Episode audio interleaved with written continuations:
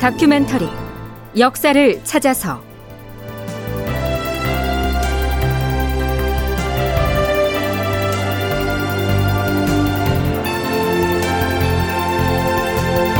제983편 조선조든 명나라군이 끼친 민폐. 극본 이상락, 연출 최홍준.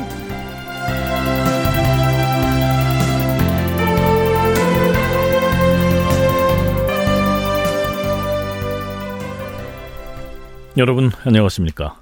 역사를 찾아서의 김석환입니다. 임진왜란이 끝난 지 두 달 남짓이 지난 서기 1599년 2월, 의정부 삼정승을 비롯한 대신들과 육조의 판서와 잔판들, 그리고 승정원의 승지들이 대거 편전으로 모여듭니다. 아니, 어제 명나라 군문은 왜 창수들을 줄줄이 이끌고 전하를 매려온 것이랍니까? 우리 전하 앞에서 위세를 보이려고 그런 거지요. 태도가 아주 거만했어요. 그래도 어쩝니까? 우리가 받드는 상국군대의 수장이니. 그런데 3만 명이라는 숫자는 왜 나온 것이지요? 중국군을 그만큼 남기고 가겠다는 것이지요. 그 군사들 먹을 군량은 뭐 중국이 대준답니까? 어림도 없는 소리죠. 오늘 전하께서 우리를 부르신 것도 그 일 때문에. 쌍전하 납시오.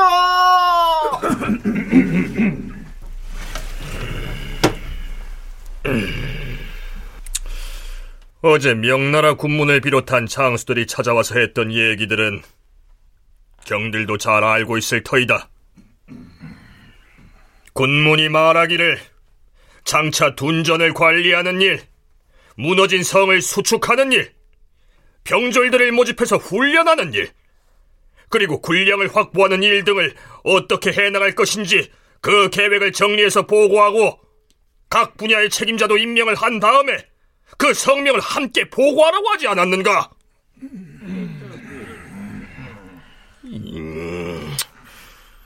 그 어찌하면 좋은지 우상은 말해보라. 전하, 식량은 각 도의 관찰사가 책임을 맡아 관리하고 있고, 육군의 군졸들을 모집하고 훈련하는 일은 각 도의 병마절도사가, 그리고 수군은 수사가 담당을 해서 훈련을 하고 있사옵니다. 그런데 이런 기존의 담당 관원들을 무시하고 새로운 관원을 차출해서 담당자를 임명할 수는 없사옵니다. 중국 장수는 이러한 우리나라의 관직 체제를 잘 모르고서 외적이 물러간 뒤부터는 마치 우리나라 관원을 중국의 관원인 양 함부로 지시를 해서 업무를 분담시키려고 하옵니다. 이미 책임을 맡아서 일을 해온 관리들이 있는데 그 관리들의 성명을 적어서 보내는 것쯤이야 무엇이 어렵겠사옵니까? 자, 각 도의 관찰사 또 병마사 등이 이미 있는데요, 새삼 군사훈련 담당관과 식량 생산 담당관리 등을 임명을 하고 또 그 이름을 제출하라고 한 것은 형계를 비롯한 명나라의 장수들이 조선의 관직운영 체질을 몰라서 하는 소리이다. 우의정 이덕형이 이렇게 불만을 토로하고 있는 것입니다. 우리가 요청을 한다고 그대로 들어줄지는 모르겠으나 그래도 중국의 군사를 몇 명이나 남겨둬야 한다고 결정해야 하지 않겠는가?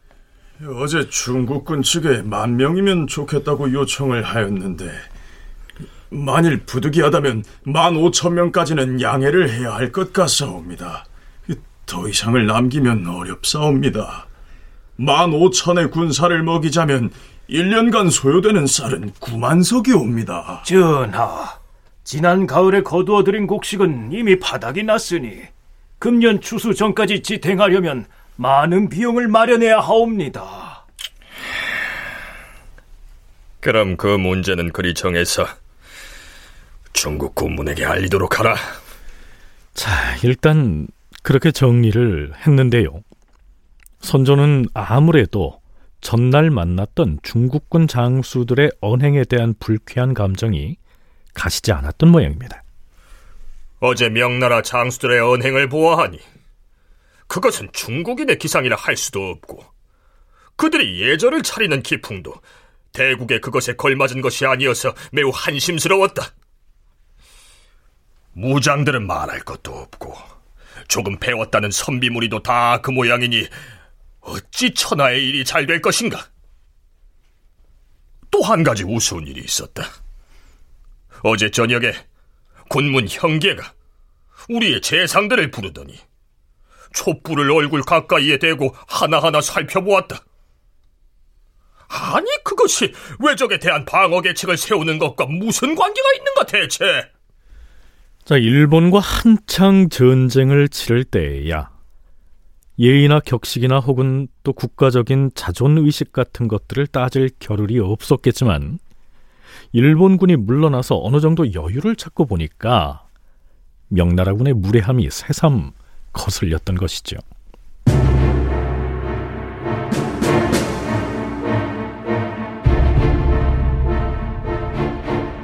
자, 그런데요, 명나라군이 본국으로 철수하느냐 마느냐, 그리고 조선에 주둔을 한다면 그 주둔군의 규모를 얼마로 할 것이냐, 이걸 논할 때 단순히 군량만이 문제가 되는 것은 아니었습니다.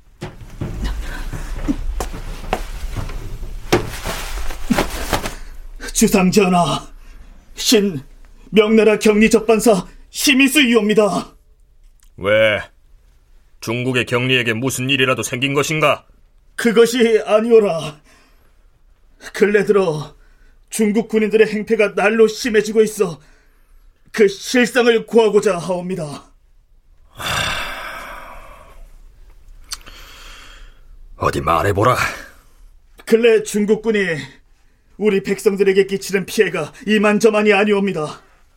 아무나 마구 끌어다가 노역을 시키는가 하면 대상을 가리지도 아니하고 무차별로 약탈을 일삼고 있사옵니다. 그들은 신분 고하를 가리지도 않사옵니다. 그리하여 사대부 집으로부터 여염지 백성들에게 이르기까지 중국군을 몹시 원망하며 괴로워하고 있사옵니다. 뿐만이 아니옵니다, 전하.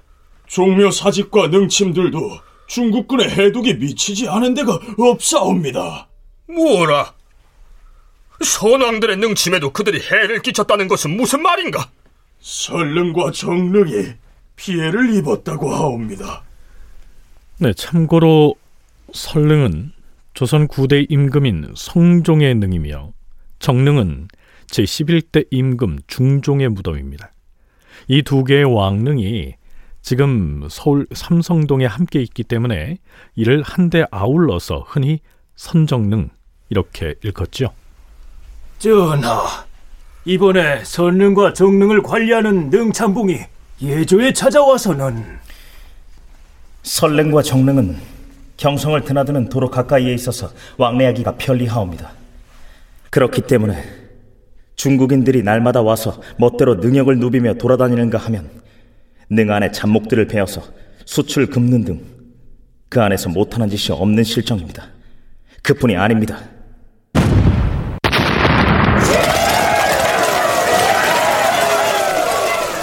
능역 안에서 사냥을 한다면서 포를 마구 쏘면서 휘젓고 달려다니기 때문에 그 불씨가 혹 능침에 옮겨 붙지는 않을까 매우 걱정스럽습니다.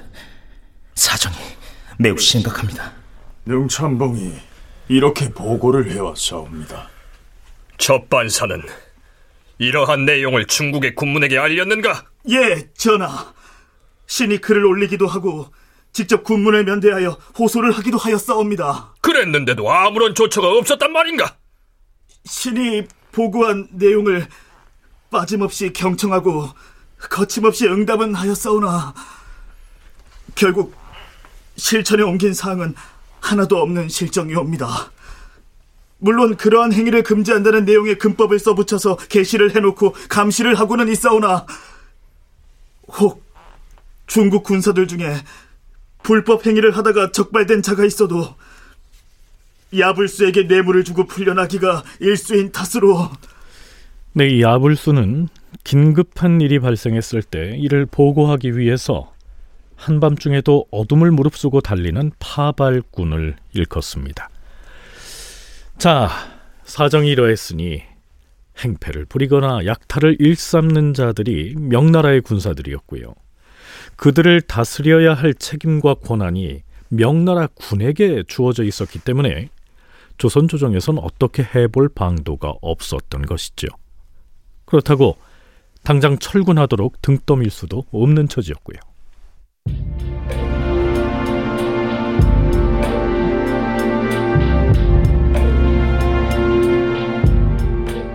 자, 그런데요. 전쟁이 끝난 뒤 조선에 주둔하고 있던 명나라군의 위세와 패행이 얼마나 등등했는지를 상징적으로 드러냈던 사건이 있었습니다. 선조 32년 2월 어느 날 경기도 수원 인근으로 추정되는 한 마을.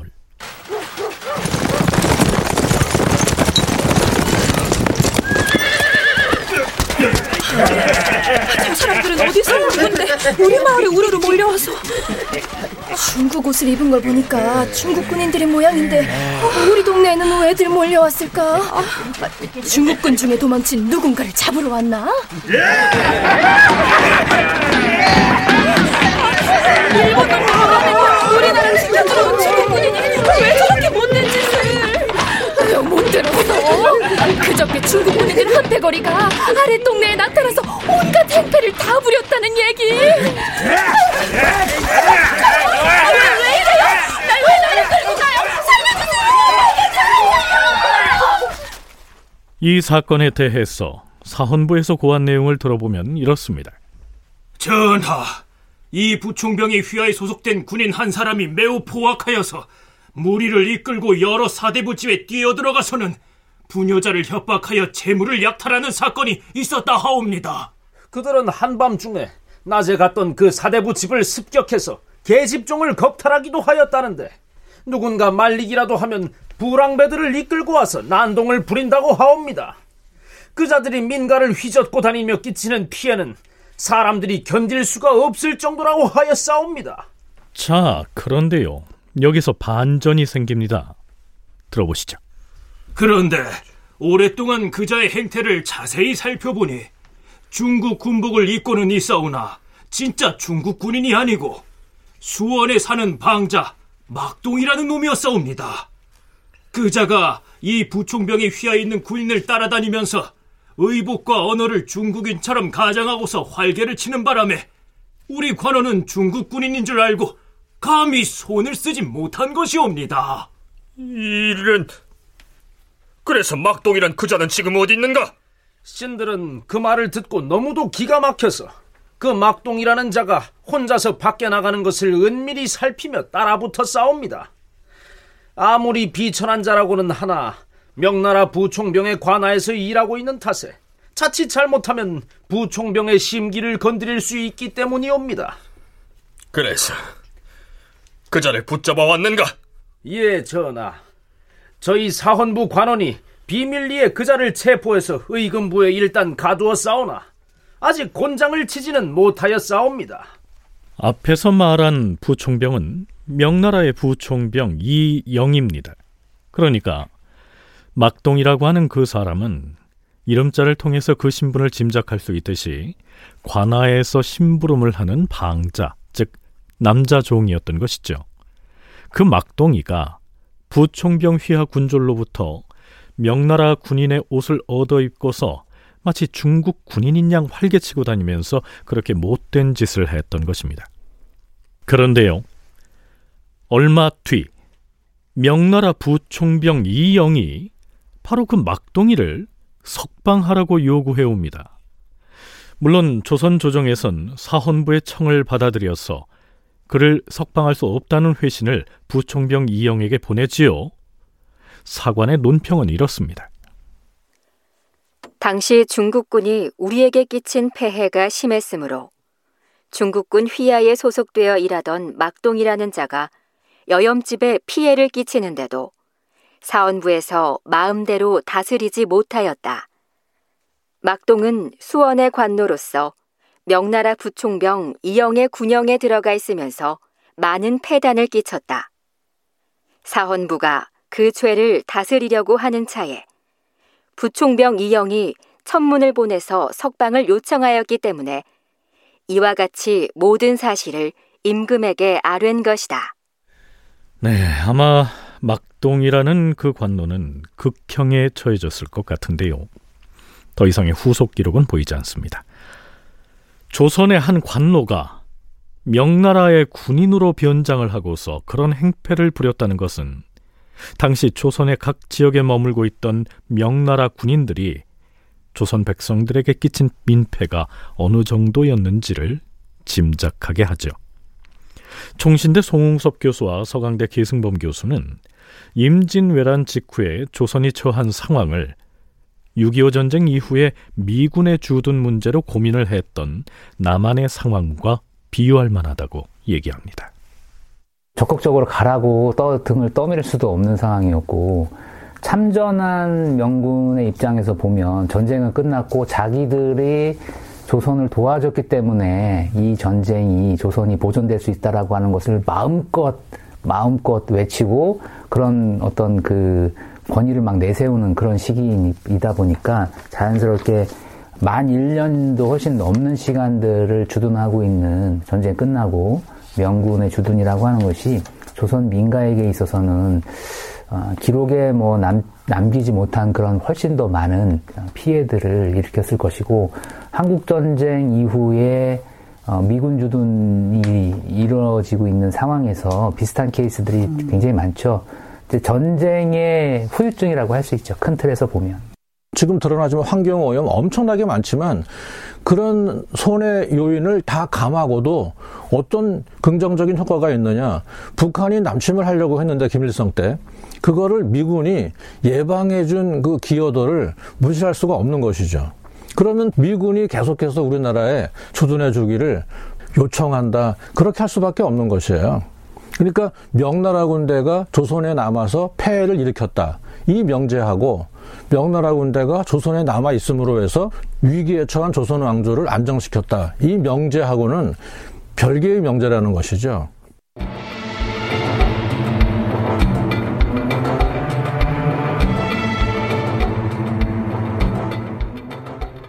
자, 그렇다면 명나라 군은 언제 조선에서 철수했을까요? 선조 수정실록의 1599년 4월의 기록은 이렇습니다. 선조 제위 32년째 되던 해지요. 군문 형제가 여러 장소를 거느리고 서쪽으로 돌아가니 임금이 홍제원까지 나가서 그들을 전송하였다. 하지만 형제는 만세덕, 두잠, 이승은 등의 장수들은 남겨서 서울에 그대로 주둔하게 하였는데 우리나라의 청을 들어준 것이었다. 총사령관이라고 할 군문 형계가 군사를 이끌고 1차로 압록강을 건너갑니다. 그 뒤로도 철군하지 않고 남아있었던 명나라 군에 대한 군량 조달 때문에 조선 조정에선 여러모로 골치를 앓게 되지요.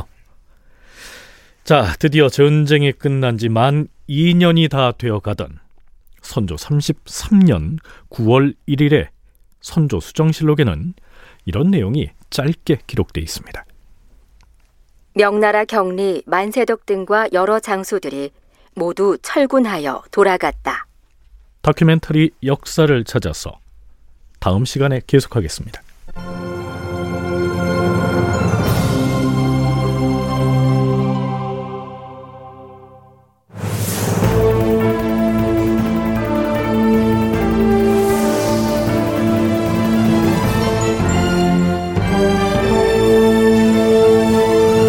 다큐멘터리 역사를 찾아서 제983편 조선 주둔 명나라군이 끼친 민폐, 이상락 극본 최홍준 연출로 보내드렸습니다.